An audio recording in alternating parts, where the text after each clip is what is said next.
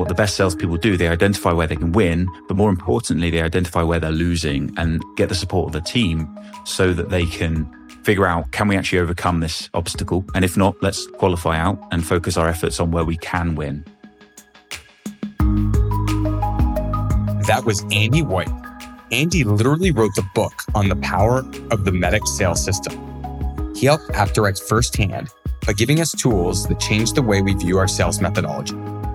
But before Andy became this powerhouse in sales, he was an account executive at impressive companies like Oracle and Sprinklr. He also led many successful sales teams at various companies before starting out on his own.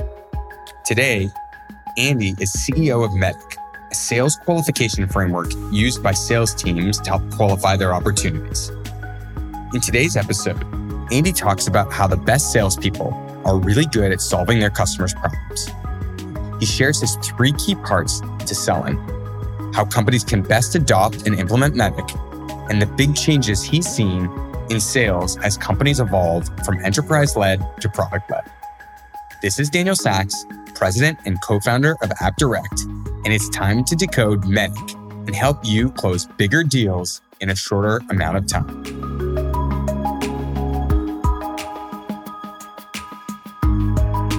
Welcome to Decoding Digital, podcast for innovators looking to thrive in the digital economy. I'm your host, Daniel Saks, and I'll sit down with other founders, CEOs, and changemakers to decode the trends that are transforming the way we work. Let's decode.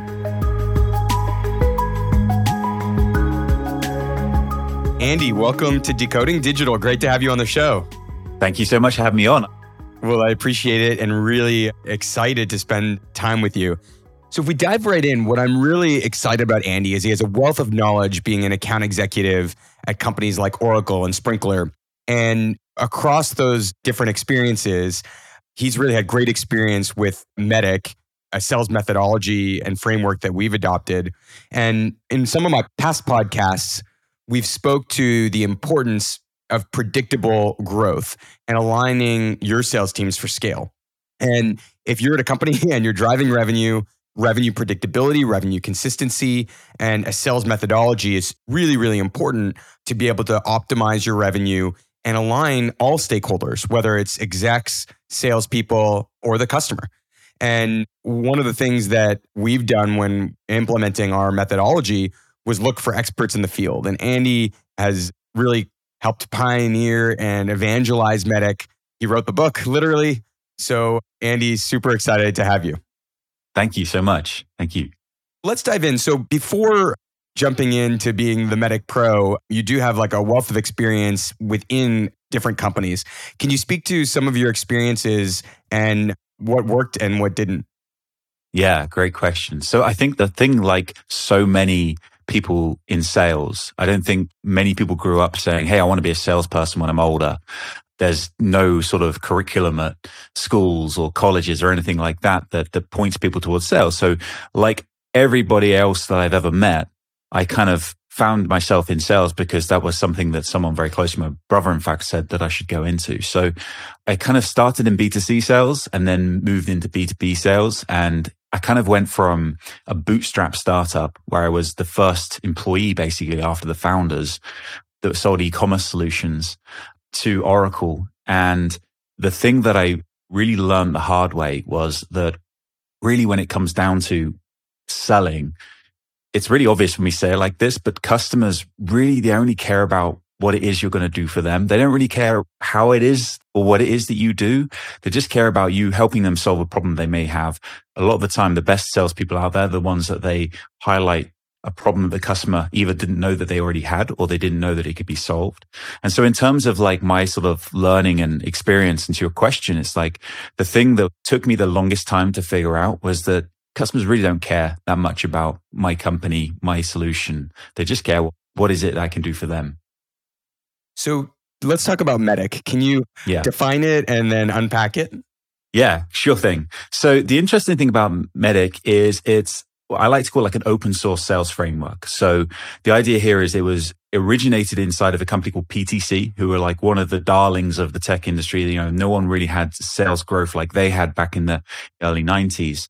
how it was formed came from literally reverse engineering their success. So they were looking at when they won, what things helped them win. And when they lost, what things were missing. And, you know, the same thing if a deal was forecasted to close and it missed the date it was forecast to close on. So what they noticed across those six things are those six commonalities that they then kind of fitted into the acronym of MEDIC. And what it basically boils down to the way I like to talk about it is there's three key parts of selling. It's value, understanding, you know, the pain the customer has and the value they get from solving that pain. The second part is all around stakeholders. So who cares about, you know, the value they're going to drive from your solution? And then the third part is process. And that's the one that people often overlook is process when they start to think about how is it that first and foremost, in a lot of engagements we're having today, the salesperson and the company is kind of sparking the interest. It's not necessarily an inbound motion. So we're kind of going out to market and saying, Hey, you should really look at what we do. And so the whole process actually starts then from how do we get this customer to start actually evaluating according to the, however they evaluate solutions and us understand what we need to do to get this to be seriously considered all the way through to them becoming a customer and going live. So those three parts, value, stakeholders and process are really important to selling. But if I phrase them to you like that, and I'm sort of talking to you about an opportunity or something like that, it's too far out. It's too zoomed out. And so what MEDDIC does very, very well, I think, is zooms in just the right level of those things. So if we start talking about metrics, the I in MEDDIC stands for identify, the pain. And then we kind of evolve it to identify, indicate to the customer how much the pain is costing them, and then make sure the customer feels implicated in the pain. So there's sort of three eyes there. The second part, once we've identified the pain is quantifying it. You know, how much value are we going to provide this customer by solving this pain? How much value is there? And that's the M for metrics, right? So the quantification of the value. And then you can kind of start to think about the one thing I think is really important is the decision criterion. This comes down to when you have a customer that's trying to buy something, you know, whether, like I said, whether you've proactively sparked this interest or whether they've come to market with you, the chances of that customer having the very, very best idea, specification, scoring algorithm, whatever it is to make the right decision for what solution they should buy is unlikely because they're not likely to be experts in whatever category it is you work. So the best salespeople they don't just work to the customer's criteria in which they're going to base their decision upon. They actually help the customer to really kind of form it. So that first part is the value. The second part, how MEDDIC helps is you have a C, which is for champion, which I think everybody knows. Everyone listening here will understand the role of a champion. In MEDDIC, it's very specific. It's someone with power and influence.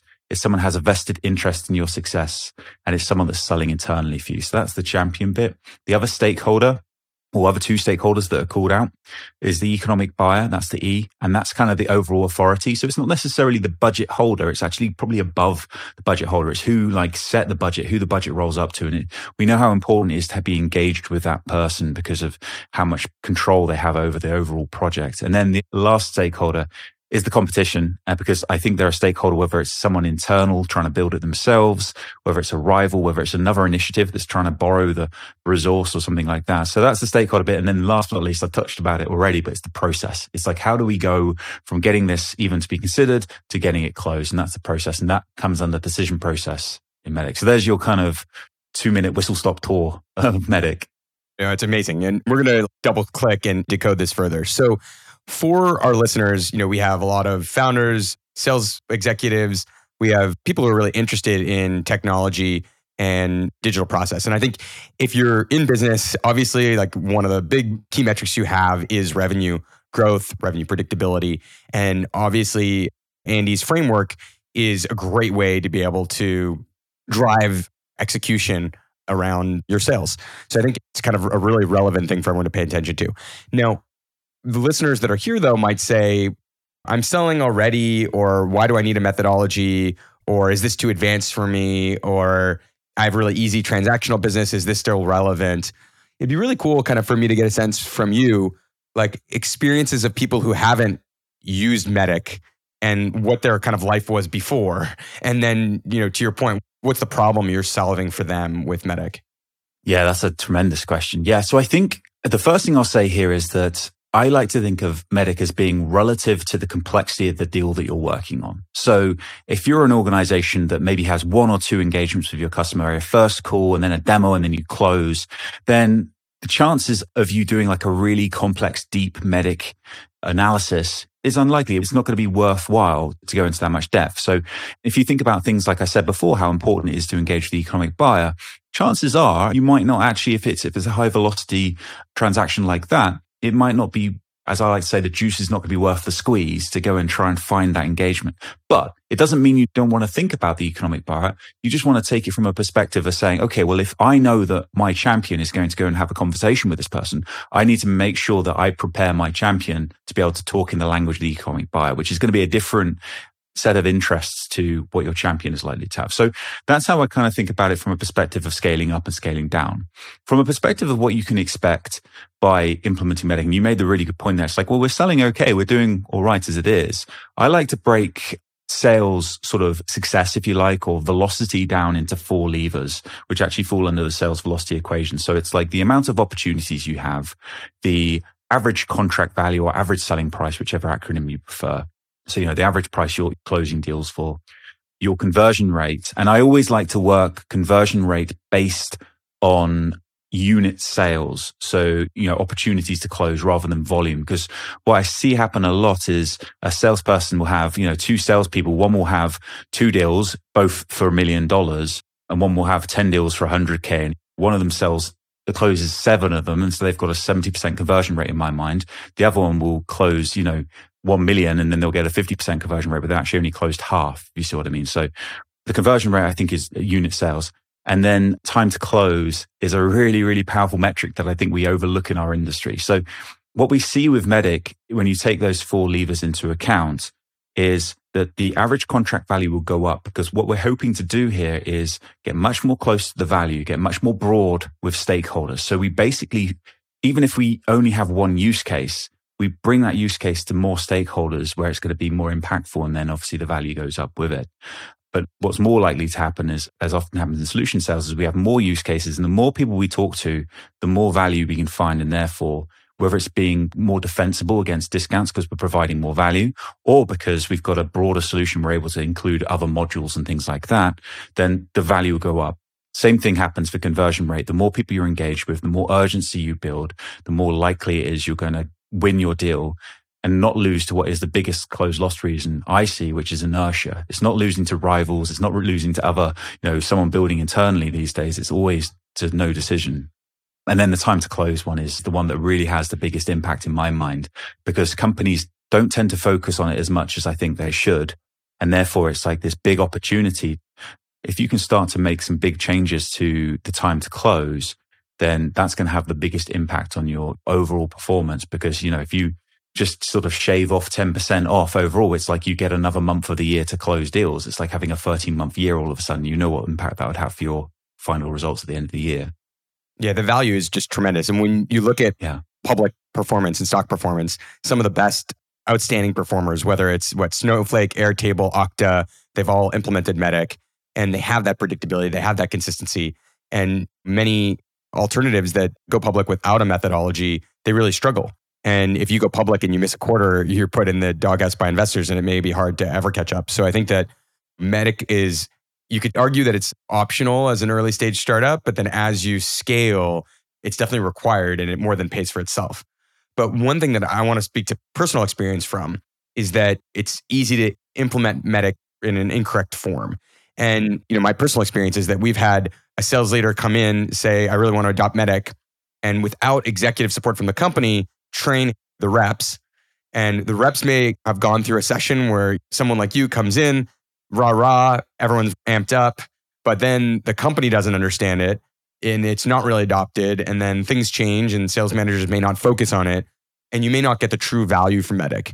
So I wanted to kind of get a sense of what your thought is on how companies best implement it and what they're doing beyond just training the sales team with one of your seminars or sessions, but what else can they do to really make it the best it can be? Yeah, I love that. So, my favorite way of answering this type of question is to talk about how I see Medic being a common language. And the reason why it works so well as a common language is because it really does help to translate the scenario with all of those aspects I talked about, value stakeholders and process of any opportunity, of any go to market into a language where everyone can very cohesively and efficiently communicate with each other where they stand and get that visibility of where they are with the deals.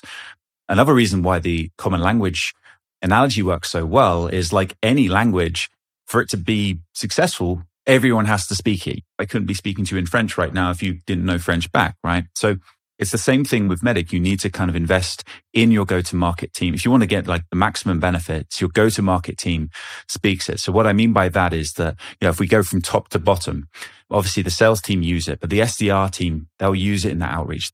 For example, they will look for the pain that they know that your existing customers had before they worked with you. They'll talk about the value that your customers got from solving that pain. They'll target people who are typically champions because they know those are the kind of game changer people to work with. So at the very start, we're already using Medic. And then obviously when it comes into the opportunity funnel, then the other stakeholders like sales engineers, you know, we want to make sure they feel responsible for the technical decision criteria. We want to make sure that our partner team who are working with party partners we may be working with are also looking to tie into the, those kind of common language across the proposition across the stakeholders. And even if we take a step back to say marketing as well, we want to make sure that marketing are organizing events for champions, organizing events for economic buyers. We want to make sure that the collateral they're creating relates to the value we're talking about. So the metrics that we're talking about. So the whole sort of go to market motion, whole engine that's there kind of works cohesively together to focus on communicating to the customers the same way. And when this really starts to operate well, some of the things you can really start to get more sort of bang for your buck from things like marketing, where you can say, well, we see that in the decision process, we start to slow down when we have to do a security appraisal because, you know, our solution has this peculiarity with security and teams always slow it down. It's like, okay, well, now we've identified that because we can see it cohesively happening across all of the sales processes. We can enable our marketing team or product marketing team to create a white paper or a document or a how to guide to accelerate that process when it happens. So we can give some information to the security team on the other side of the table. So these are all things that are quite operational, quite cadence based. But once you start getting those going, you've got kind of all the sort of buy in to have a very, very strong implementation. There is another part that's really critical as well. And this is what I tend to refer to as more like the cultural implementation. And what this is, is basically if you give a sales team medic it's like one of my colleagues describes it as this. He says it's like putting on a special pair of glasses and all of a sudden you have like this x-ray vision of a deal. You can see who's pro, who's against you, who's got influence, who hasn't, where you're strong, where you're weak.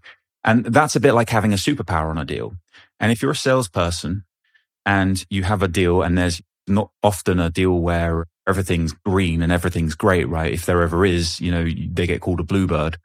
And so there's often challenges. And what we like to say is the best salespeople are the ones who are the fastest to identify what the challenges are. And they're the ones that put their hands up. But a salesperson can only feel comfortable, open and honest and to a degree vulnerable to put their hand up and say, Hey, look, I've got this deal. It's great for all these reasons, but here's my challenge with it. If they can feel that kind of comfort in the culture of their team that first and foremost, their sales manager is not going to like, you know, criticize them for not having a perfect deal. And so that cultural balance of creating a team where everybody's first and foremost trusted that they are capable salespeople. They wouldn't be there if they weren't.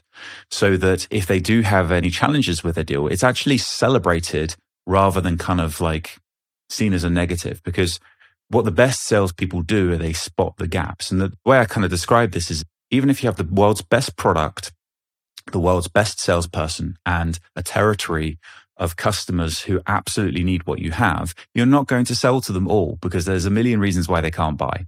And so in that situation, what the best salespeople do, they identify where they can win, but more importantly, they identify where they're losing and get the support of the team so that they can figure out, can we actually overcome this obstacle? And if not, let's qualify out and focus our efforts on where we can win.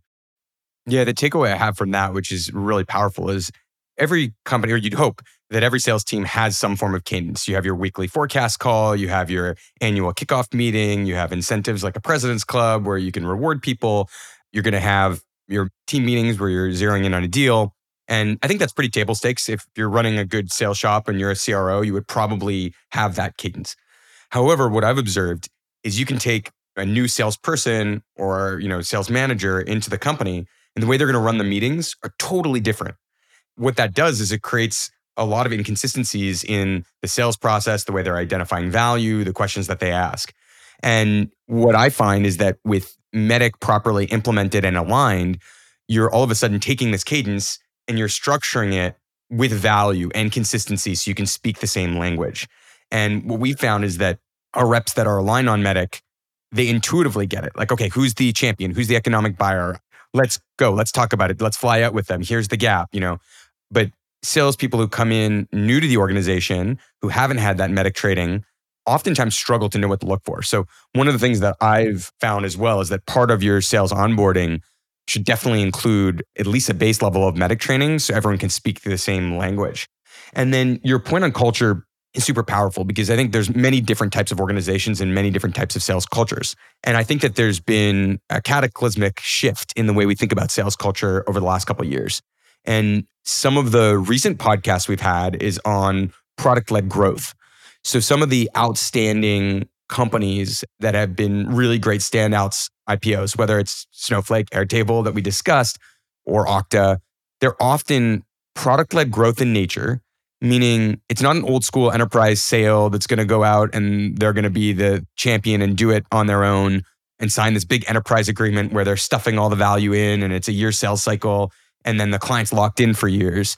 What we're finding is there's been a huge shift where prospects are going to want to learn a lot on their own and they're going to want to be educated. And then they're going to want to see the salesperson not as someone who's going to give them a price, but who's going to validate and consult them on will this work with the use case or will this solve the problem that I'm looking to solve? And what we found is by going from a enterprise led methodology to a product led sales methodology totally shifts the culture. And at first what we found is sales reps really got scared of the idea of pricing is going to be transparent on the website. People can sign up for free. People can get into the sandbox and experience it. And speaking from our own example, we actually had a huge sales culture clash where some people felt that they were scared of having pricing out there that's cheap and transparent and then they'd have to defend. But what we found is that the combination of Medic plus product led growth enables our sales leaders to be strategic, to be champions, to be heroes. And the way the client perceives a account executive in the world of product led growth plus MEDDIC is really their trusted advisor on how to buy the solution. And what we've found is that now, you know, in some deals, we have prospects coming to us or after the deal is signed, they're coming to me and saying, you know what, I selected you, but your reps told me, like, here's the alternative. You can get this for a much lower price somewhere else. And they transparently told me, like, here's the competition. Here's what you could put in RFPs. Here's where your competitors are better than you. And that's like totally scary to do because you're in some ways encouraging your prospects to like go evaluate the competitors, but it's out of a confidence that you know that the higher value solution is going to be stronger. So, Andy, what are some of the big changes you've seen as sales has evolved from enterprise led to product led? And how can account executives use Medic to really champion a product led growth environment?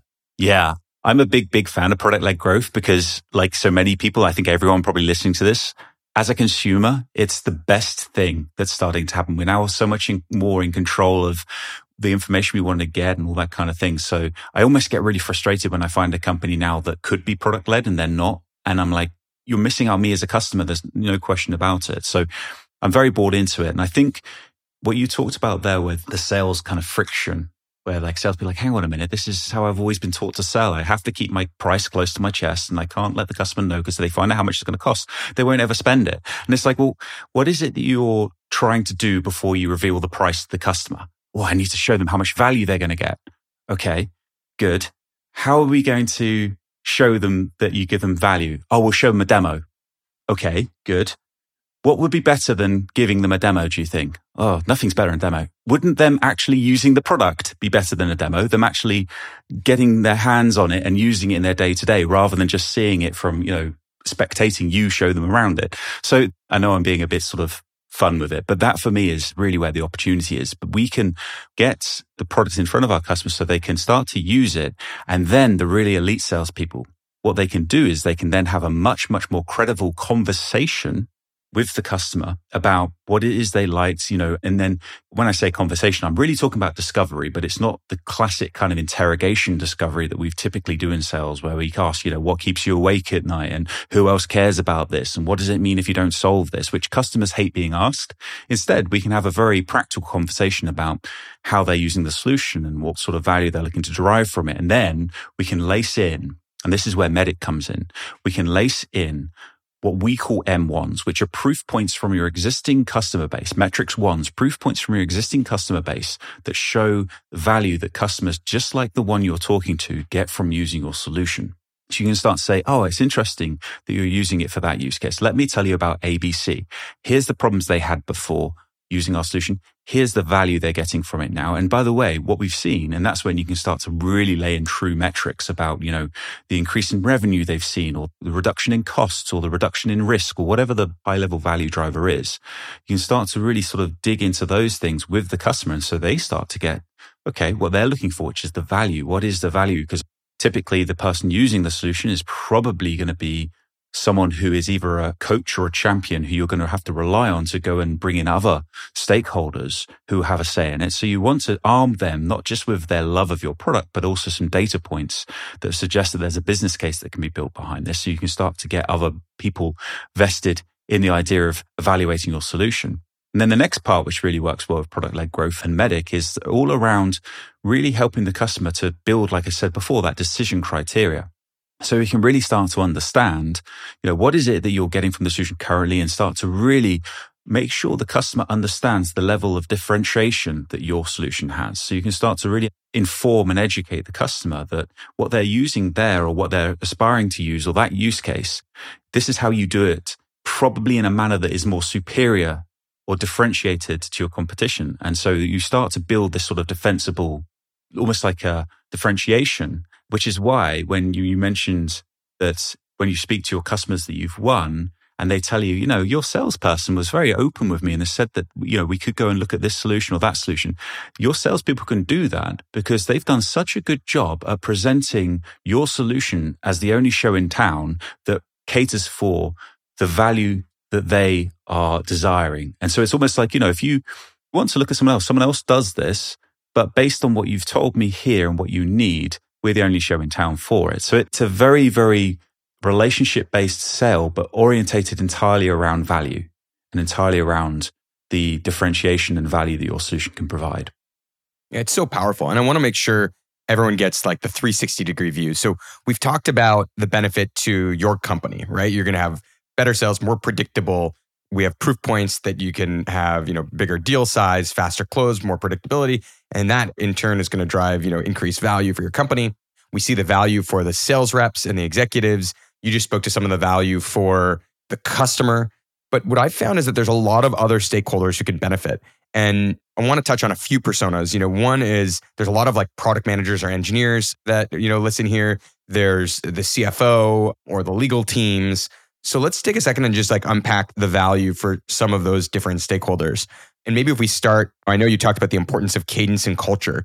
And what we find in our cadence is there's a lot of executive reviews, a lot of times when we're going to have in a deal desk setting technical stakeholders to validate that our roadmap can achieve what they need. We're going to have finance making sure that it hits our margin targets. We're going to have legal making sure that the IP or indemnities are safe. And that's a high friction internal process amongst your teams.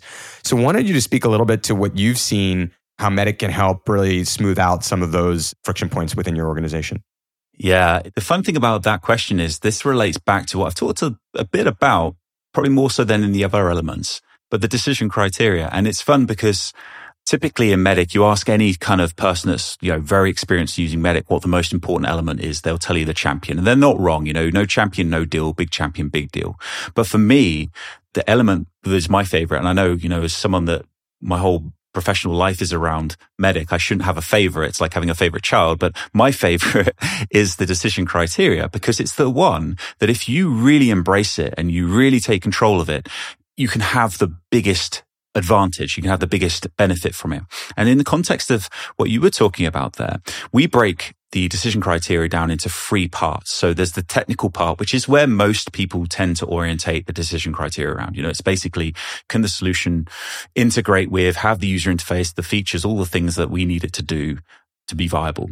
But there's much more to decision criteria than that. That's the relationship part, which is very much around the business case. Is it going to give the ROI that we want? That's the commercial part. So the commercial part is around the business case. Is it going to be the ROI we want? Are we going to be able to grow with this? All those kind of considerations, not just price, but the model itself. And then, as I said, the relationship part, which is not just do they like you, do they feel like you're going to be a good partner, but more so, do you work with other partners that we work with?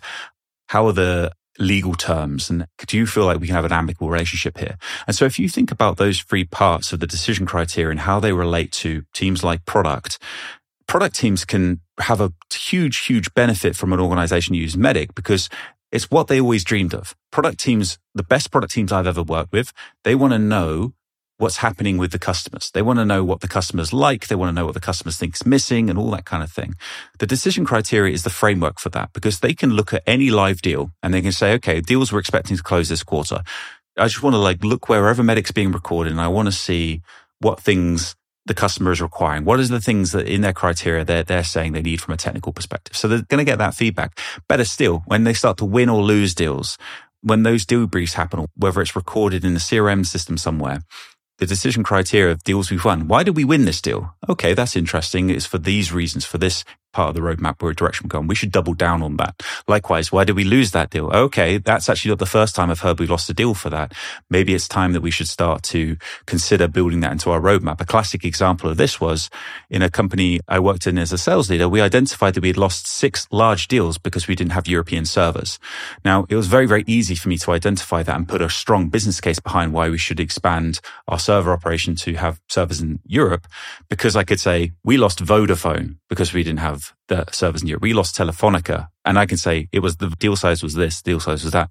Without that kind of clarity and focus on those things, I'm not sure if we would have such a strong internal case. So from a product perspective, that's how it can work. And then if you think about where we start to talk about working with legal teams and we start to talk about prioritization, which is often a thing that doesn't get talked about of legal. We often talk about the actual red lines themselves, but what can often actually be a big hindrance, particularly on the sales side, is the legal team gets busy the same four times of a year, right? End of quarter.